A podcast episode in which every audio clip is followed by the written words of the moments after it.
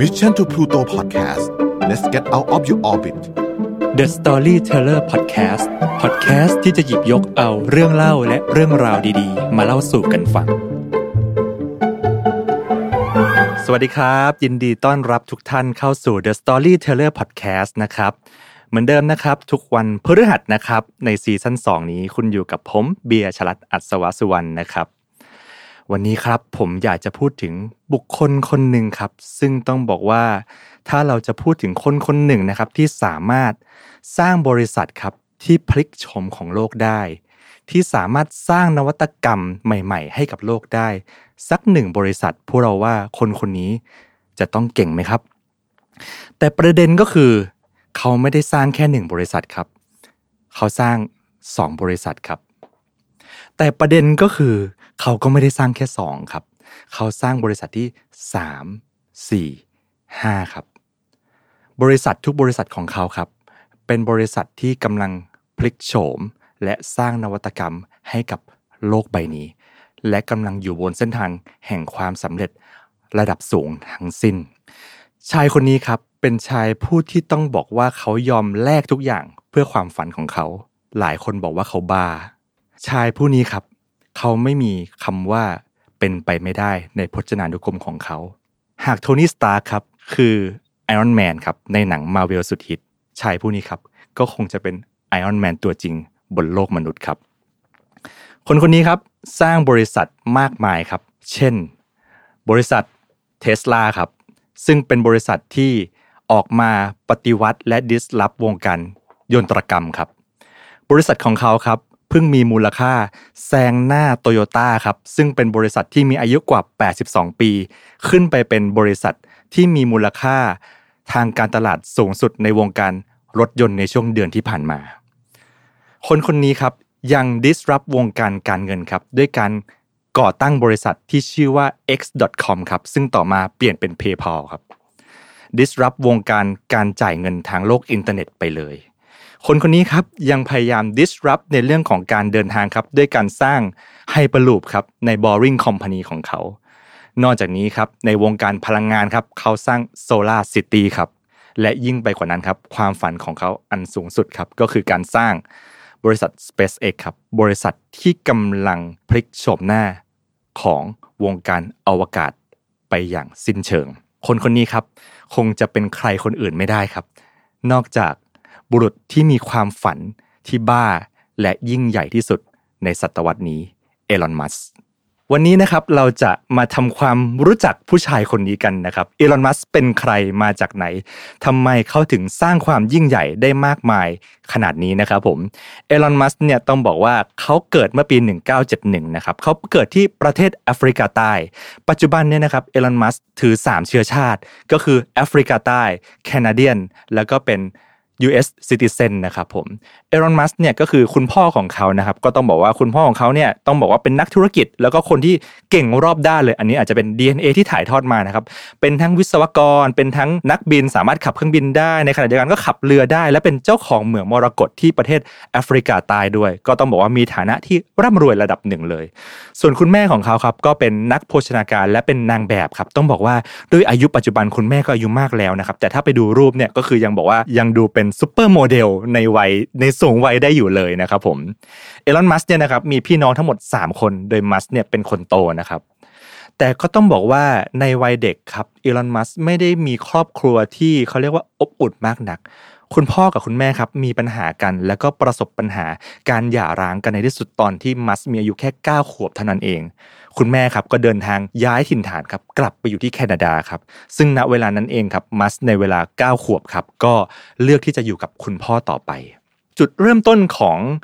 เด็กชายเอลอนมัสก์ครับก็เริ่มต้นแต่ตอนสักอายุประมาณ 10 ขวบนะครับ ต้องบอกว่าในเวลานั้นเนี่ยคุณพ่อเขาได้ซื้อคอมพิวเตอร์ให้เป็นของขวัญวันเกิดให้กับเอลอนมัสก์ซึ่งเอลอนมัสก์เนี่ยก็ต้องบอกว่าตื่นเต้นแล้วก็สนใจคอมพิวเตอร์เป็นอย่างยิ่งเลยนะครับ และมัสก์ครับด้วยความที่เขาเป็นคนสนใจอะไรแล้วก็ศึกษาอย่างจริงจังครับ ปรากฏว่าครับมัสก์ในวัย 12 ขวบครับสามารถเขียนเกมครับด้วยโปรแกรมเนี่ยครับจากคอมพิวเตอร์นะครับและขายให้กับบริษัทบริษัทหนึ่งนะครับก็คือขายเกมเนี่ยได้ไปในราคา 500 เหรียญครับต้องบอกว่า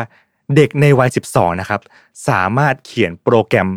เกมและขายได้ครับผมต้องบอกว่าสุดยอดมากๆเลยจริงไหมครับ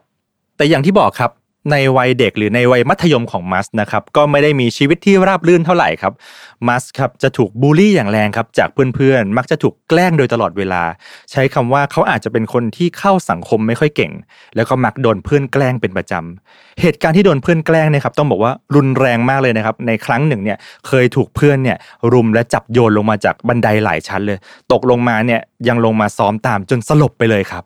และนั่นแหละครับเป็นสาเหตุที่ทำให้มัสเนี่ยเรียกว่าเขาก็พยายามหลีกหนีจากสังคมเนาะไม่ค่อยอยากที่จะไปคบเพื่อนหรือส่งสิ่งสักเท่าไหร่ทำให้มัสเนี่ยใช้เวลาส่วนใหญ่ครับในห้องสมุดครับกับการอ่านหนังสือครับมัสเนี่ยได้ขึ้นชื่อมากเลยในบรรดาเพื่อนๆและพี่น้องว่าเป็นนักอ่านตัวยงครับเขาอ่านหนังสือวันหนึ่งครับ กว่า 10 ชั่วโมง และนอกจากนี้ครับเขาอ่านทุกอย่างครับ คือเอาเป็นว่าในห้องสมุดเนี่ยเขาอ่านหมดเลย ไม่ว่าจะเป็นแนววิทยาศาสตร์ แนวปรัชญา แนวจิตวิทยา หรือมนุษยวิทยาครับ มัสมีความสนใจในทุกๆเรื่อง และเขาก็สร้างเขาเรียกว่าฐานข้อมูลด้วยการอ่านแต่จุดพลิกผันอันหนึ่งครับที่เป็นจุดเริ่มต้นของเอลอน มัสในการสร้างประวัติศาสตร์ที่ยิ่งใหญ่ในครั้งนี้ครับก็คือตอนที่มัสอายุ 14 ปีครับ ปรากฏว่ามัสเนี่ยครับได้ไปอ่านหนังสือที่เป็นนวนิยายไซไฟเล่มหนึ่ง ชื่อว่า The Hitchhiker's Guide to the Galaxy ครับซึ่งเป็นนวนิยายไซไฟเกี่ยวกับการท่องไปในอวกาศครับประกอบกับมัสอย่างที่บอกเนาะอ่านหนังสือหลายเรื่องมากเลย ทั้งมีความเข้าใจเกี่ยวกับจิตวิทยาและมนุษย์เนี่ยทำให้เด็กชายมัสในวัย 14-15 ตอนนั้นนะครับ เกิดความฝันครับ เขาบอกว่าเขานั่งคิดครับว่าอะไรคือเป้าหมายในชีวิตนี้ของเขา เขาค้นพบว่าการหาคำตอบไม่ใช่เรื่องยาก แต่การตั้งคำถามที่ถูกต้องในชีวิตเป็นเรื่องสำคัญที่สุด และเขาครับได้ตั้งคำถามว่าชีวิตนี้เขาเกิดขึ้นมาเพื่ออะไร และมัสในวัย 14 ครับค้นพบว่าเขาบอกว่าชีวิตนี้ครับเขาเกิดขึ้นมาเพื่อที่จะรักษาการดำรงอยู่ของมนุษยชาติ โอ้โห เป็นความฝันที่ต้องบอกว่า อลังการงานสร้างจริงไหมครับ ถ้าใครมีคนมาบอกว่าความฝันเขาคือการอยู่เพื่อดำรงอยู่ของมนุษยชาติ เราจะตอบเขาว่าไงครับ หลาย ๆ คนคงหัวเราะใช่ไหมครับ แต่นั่นแหละครับเขาบอกว่าเมื่อไหร่ก็ตามที่ความฝันของคุณทำให้คนหัวเราะเยาะได้ แสดงว่านั่นคือความฝันที่ยิ่งใหญ่และมีค่าเพียงพอแต่ในขณะเดียวกันครับมัสก็อยู่บนโลกของความเป็นจริงครับ เขาค้นพบว่าการที่เขาจะไปถึงความฝันระดับนั้นได้เนี่ย เขาจะต้องการสิ่งที่สำคัญมากเลยครับ ในการไปสู่ความฝันนั่นก็คือ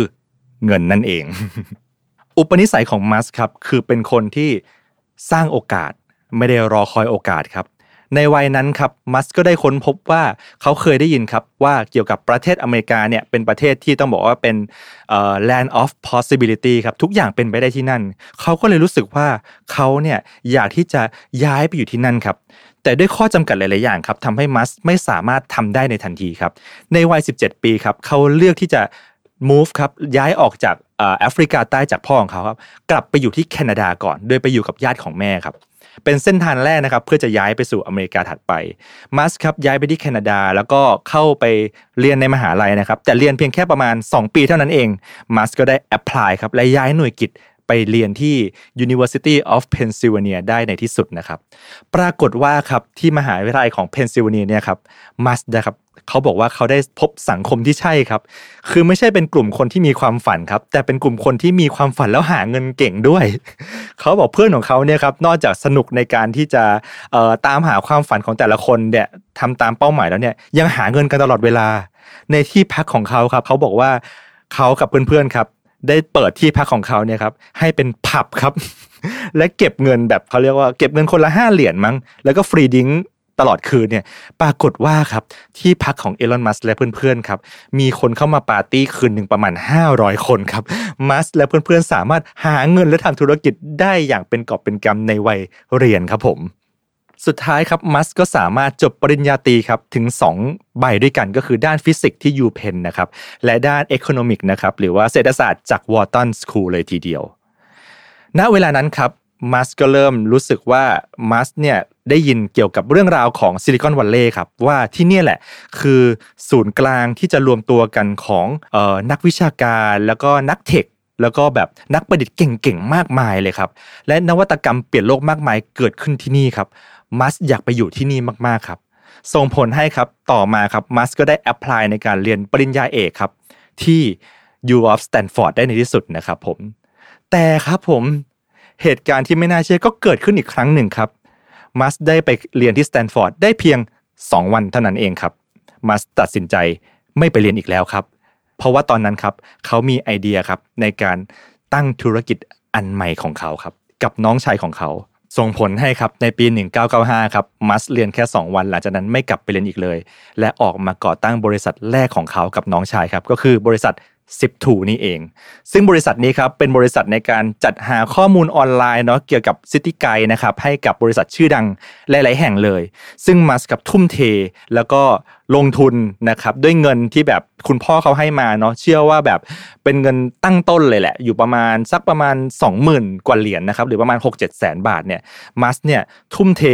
ทั้งแรงกายแรงใจกับน้องชายครับในการสร้างบริษัทนี้ครับเพียงแค่ 3 ปีเท่านั้นเองครับ เงินทุนที่เขามีครับประมาณ 20,000 กว่าเหรียญหรือประมาณ 7 0 0 0 0 0 บาทเนี่ยมัสสามารถขายบริษัทซิปทูให้กับ Compact ครับ ในราคา 307 ล้านเหรียญครับ จากเงินประมาณ 20,000 เหรียญครับกลายเป็น 300 ล้านเหรียญครับ ซึ่งในเวลานั้นครับมัสที่เป็นผู้ถือหุ้นใหญ่ในบริษัทนี้ครับก็ได้เงินมาทั้งสิ้น 22 ล้านเหรียญครับในการขายบริษัทครั้งนี้ แน่นอนนะครับ หลังจากได้เงินมา 20 กว่าล้านเนาะตีเป็นเงินไทยก็เท่าไหร่ล่ะประมาณ 7-800 ล้านมั้งต้องบอกว่ามัสก์ก็ใช้ชีวิตอย่างสุดเหวี่ยงครับ เขาใช้เงินในการซื้อเพนท์เฮาส์ครับในการซื้อเครื่องบินส่วนตัวครับ และในขณะเดียวกันครับ เขาก็ไปซื้อแมคลาเรนด้วยนะครับ เป็นรถสปอร์ต F1 นะครับ ซึ่งต้องบอกว่าหลังจากซื้อได้มาไม่นานครับ ก็ไปชนยับเลยครับ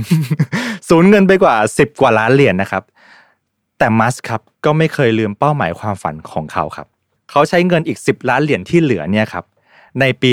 1999 ครับหรือประมาณ 1 ปีถัดมาหลังจากที่ขายบริษัทไปได้ครับมัสได้ก่อตั้งบริษัทที่ 2 ของเขาครับก็คือบริษัท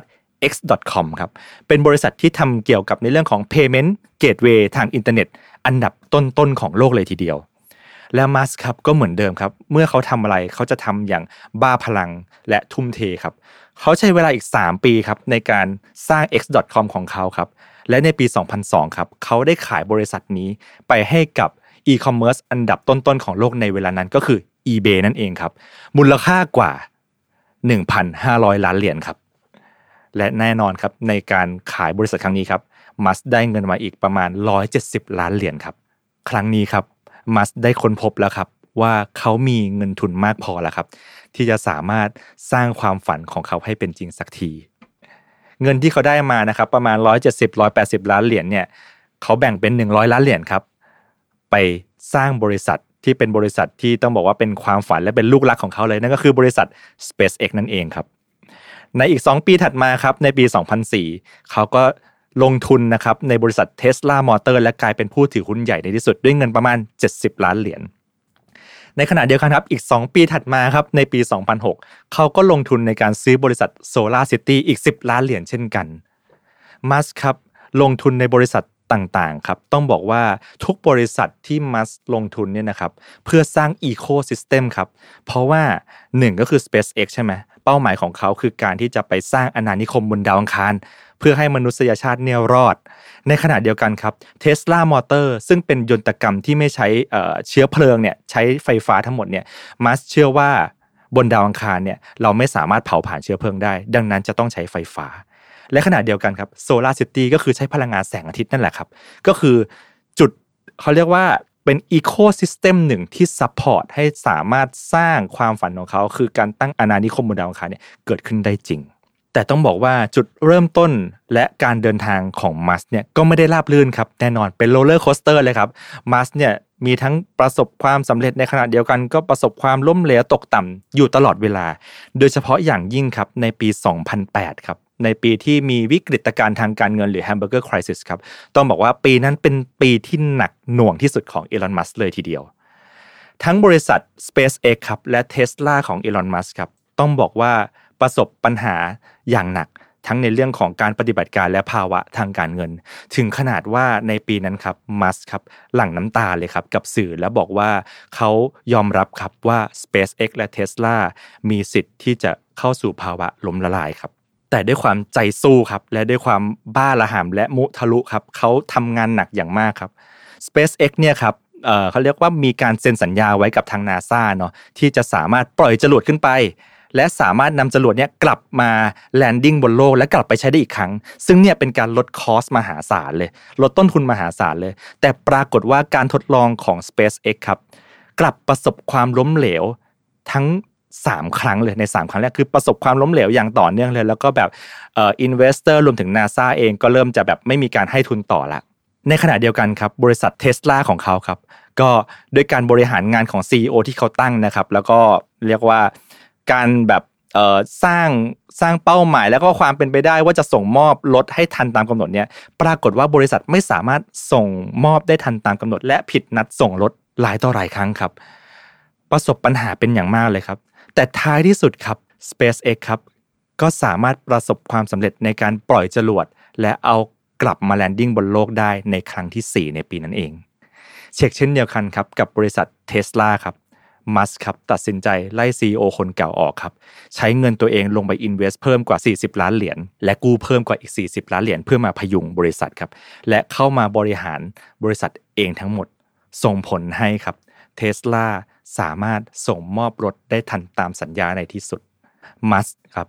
สามารถรอดจากก้นเหวแห่งความล้มเหลวในปีนั้น และก้าวขึ้นมาสู่ความยิ่งใหญ่ต่อไปได้ ในขณะเดียวกันครับ นอกจากปัญหาทางการสร้างบริษัทและการเงินที่มัสประสบตลอดทาง แต่เขาก็สู้ไม่ถอยแล้ว ก็ต้องบอกว่าในเรื่องของความสัมพันธ์หรือในเรื่องของ relationship เนี่ยหลายคนก็จะพอรู้ครับว่ามัสก็จะมีชื่อเสียงไม่ค่อยดีในเรื่องนี้เท่าไหร่เนาะ เนี่ยครับในเรื่องของส่วนตัวนะครับมัสก็มีเขาเรียกว่าความสัมพันธ์ภายในครอบครัวเนี่ยกับแฟนสาวเนี่ยไม่ค่อยดีเท่าไหร่นะครับมัสแต่งงานแล้วถึง 3 ครั้งนะครับแล้วก็ไม่รวมครั้งล่าสุดเนาะที่เพิ่งแต่งไปเมื่อประมาณปีที่แล้วแล้วก็มีลูกไปแล้วเนี่ยสามครั้งแรกเนี่ยเขาแต่งกับแฟนเขาแค่ 2 คนนะครับคือคนที่2เนี่ยแต่ง 2 ครั้งนะครับเหตุการณ์หนึ่งที่มีคนพูดถึงมากเลยก็คือในตอนที่มัสเนี่ยแต่งงานครั้งแรกนะครับกับภรรยาคนแรกของเขาเนี่ย ภรรยาคนแรกของเขาเนี่ยก็ได้ทองนะครับแล้วก็ให้กำเนิดลูกชายเนาะแต่สุดท้ายเนี่ยลูกของมัสเนี่ยเสียชีวิตไปในระยะเวลาประมาณสัก 10 สัปดาห์ ซึ่งต้องบอกว่าภรรยาเขาเนี่ยเสียใจมากครับแล้วก็ภรรยาเนี่ยเขาให้สัมภาษณ์ว่ามัสครับเดินมาบอกเขาว่าห้ามพูดถึงการเสียชีวิตของลูกชายอีกแม้แต่ครั้งเดียว โห ซึ่งต้องบอกว่าเป็นเรื่องช็อกแล้วก็ทำร้ายจิตใจมากเลยจริงไหมครับ คือคนที่เพิ่งแบบเสียสูญเสียลูกไปอะทำไมถึงไม่ให้พูดครับ แต่มัสครับ กลับบอกกับเพื่อนคนสนิทของเขาครับ ในภายหลังว่าจริง ๆ แล้วครับ ไม่ใช่ว่าเขาไม่เสียใจครับ แต่เขาครับแค่ไม่เห็นประโยชน์ ในการที่เราจะมานั่งจมกับอดีต และเป็นอดีตที่ไม่สามารถแก้ไขได้แล้ว เราควรจะเอาเวลาทั้งหมดไปทุ่มเทกับอนาคตโอ้โห ฟังแล้วเป็นไงครับ เป็น extremely mindset เลยใช่ไหมครับ ก็ต้องบอกว่า ไม่มีผิดไม่มีถูกนะครับ คืออันนี้ก็ต้องขอไว้ละไว้ในฐานที่เข้าใจเนาะแต่ก็เนี่ยแหละครับ คือตัวตนของอีลอนมัสเขาไม่ยอมให้อดีตที่ผ่านไปแล้ว และแก้ไขไม่ได้มาขัดขวางอนาคตเลย ในขณะเดียวกันครับ ความสัมพันธ์ในเรื่องของงานครับ ก็ต้องบอกว่ามัสเป็นคนที่เรียกว่าเด็ดขาดแล้วก็ทุ่มเทในการทำงานหนักมากๆ และขณะเดียวกันครับ คนที่ทำงานรอบตัวรอบๆตัวเขาเนี่ยเขาบอกว่าถ้าคุณไม่แน่จริงเนี่ยคุณสามารถถูกมัสทำลายได้เลย มีครั้งหนึ่งครับเป็นเรื่องเล่าที่บอกว่ามีคนหลายคนพูดถึงครับก็คือคุณแมรี่เบธบราวน์นะครับซึ่งต้องบอกว่าเป็นผู้ช่วยสำคัญของเอรอนมัสเลย เรียกได้ว่าเป็นมือขวาเลยเมีเหตุการณ์ครับเขาบอกว่าคุณแมรี่เบธบราวน์เนี่ยมาขอเขาเรียกว่าขยับเงินเดือนขึ้นนะครับมัสก็เลยตัดสินใจครับว่าให้ขอเวลา 2 สัปดาห์นะครับในการพิจารณาในระหว่างนี้ให้คุณแมรี่เบธบราวน์เนี่ยไปพักร้อนก่อน หลังจากครบ 2 สัปดาห์ครับมัสก็บอกว่าไม่ต้องกลับมาทำงานแล้วครับ ก็คือเขาบอกกับ คุณแมรี่เบธบาวครับว่าเขาไม่ต้องการอีกแล้วเขาสามารถหาคนใหม่มา replace ได้เรียบร้อยแล้ว ก็เออก็ต้องบอกว่าดูอดายนะครับ dead or alive มากเลยทำงานกับอีลอนมัสนี่ก็คือแบบเด็ดขาดอย่างเนี้ยนะครับ แต่นั่นแหละครับก็อย่างที่ผมบอกเนาะไม่ได้มีผิดหรือมีถูก แต่นั่นเป็นวิธีการจัดการและวิธีการก้าวเข้าสู่ความฝันที่ยิ่งใหญ่มากของอีลอนมัสโดยไม่ให้มีอะไรมารบกวนเลยไปได้อย่างเดียว หลังจากนั้นครับหลังจากที่เอลอนมัสผ่านประสบการณ์แล้วก็ผ่านเหตุการณ์ต่างๆ มากมายในการกอบกู้บริษัทเนาะเขาก็ก้าวสู่ความฝันอย่างต่อเนื่องครับเขาเปิดบริษัทอย่างต่อเนื่องครับไม่ว่าจะเป็นบริษัท Open AI บริษัท Neuralink นะครับที่พยายามเชื่อมสมองของคนเข้ากับ AI เพื่อเขาเรียกว่าจะสามารถปกป้องมนุษยชาติได้ สร้างบริษัท Boring Company นะครับเป็นบริษัทที่เอ่อสร้าง Hyperloop สำหรับเดินทางเอ่อในท่อเนาะซึ่งซึ่งเขาเชื่อว่าเร็วกว่าเครื่องบินกว่า 2 เท่าเลยนะครับเพราะเขาเชื่อว่า ecosystem ทั้งหมดเนี่ยจะสามารถทำให้ความฝันของเขาได้เป็นจริง ก็คือการสร้างอาณานิคมบนดาวอังคารนั่นเองมัสครับประสบความสำเร็จอย่างต่อเนื่องทำให้ปัจจุบันครับ Forbes ประกาศว่ามัสก็คือมี net worth นะครับก็คืออยู่ที่ประมาณเกือบ 40 ล้านเหรียญรวยเป็นอันดับที่ประมาณ 31 ของโลก แต่อย่างที่บอกครับ ดูเหมือนเงินจะไม่ใช่เรื่องสำคัญที่สุดของเอลอนมัสมีบทสัมภาษณ์ครับที่ได้ไปสัมภาษณ์เอลอนมัสครับว่าอะไรคือ พลังงานในการขับเคลื่อนของเขา และอะไรคือความฝันของเอลอนมัสครับเอลอนมัสครับได้ตั้งเป้าหมายเอาไว้ว่า ในปี 2030 ครับ SpaceX ครับจะสามารถส่งมนุษย์คนแรกไปสู่ดาวอังคารได้สำเร็จ และในอีก 10 ปีถัดไปครับมัสตั้งเป้าหมายว่าเขาจะสามารถสร้างอาณานิคมบนดาวอังคาร พร้อมกับคนจำนวน 80,000 คนได้สำเร็จ เขาบอกว่าเขาอยากตายบนดาวอังคารครับ มัสเคยพูดเอาไว้ครับว่าเขาอยากเสียชีวิตบนดาวอังคาร แต่ถ้าจะให้สมบูรณ์แบบครับ เขาอยากลองไปเยือนที่นั่นสักครั้งหนึ่งอยู่สักพัก แล้วก็กลับมาใช้ชีวิตที่โลก และกลับไปที่นั่นอีกครั้งครับ ตอนอายุสักประมาณ 70 และอยู่ที่นั่นจนเสียชีวิต นี่ก็คืออีลอนมัสก์ครับหนึ่งในซูเปอร์ฮีโร่นะครับที่โด่งดังที่สุดในทศวรรษนี้ก็คือ Iron Man ใช่ไหมครับ แต่หากถ้าจะให้ผมพูดถึง Iron Man บนโลกแห่งความเป็นจริง ก็คงจะเป็นมนุษย์ผู้นี้แหละครับ มนุษย์ธรรมดาที่มีเป้าหมายที่ยิ่งใหญ่และไม่ธรรมดา ยอดมนุษย์คนนี้ครับมีเป้าหมายในการรักษามวลมนุษยชาติ แต่ในความเป็นจริงแล้วครับ ยอดมนุษย์คนนี้ครับ อาจจะเป็นแค่ชายคนหนึ่งครับ ที่กล้าที่จะฝัน และในขณะเดียวกันครับ ก็พร้อมที่จะลงมือทำอย่างไม่มีเงื่อนไขให้มันเป็นจริงสำหรับวันนี้ลาไปก่อน สวัสดีครับ Mission to Pluto Podcast let's get out of your orbit The Storyteller Podcast Podcast ที่จะหยิบยกเอาเรื่องเล่าและเรื่องราวดีๆ มาเล่าสู่กันฟัง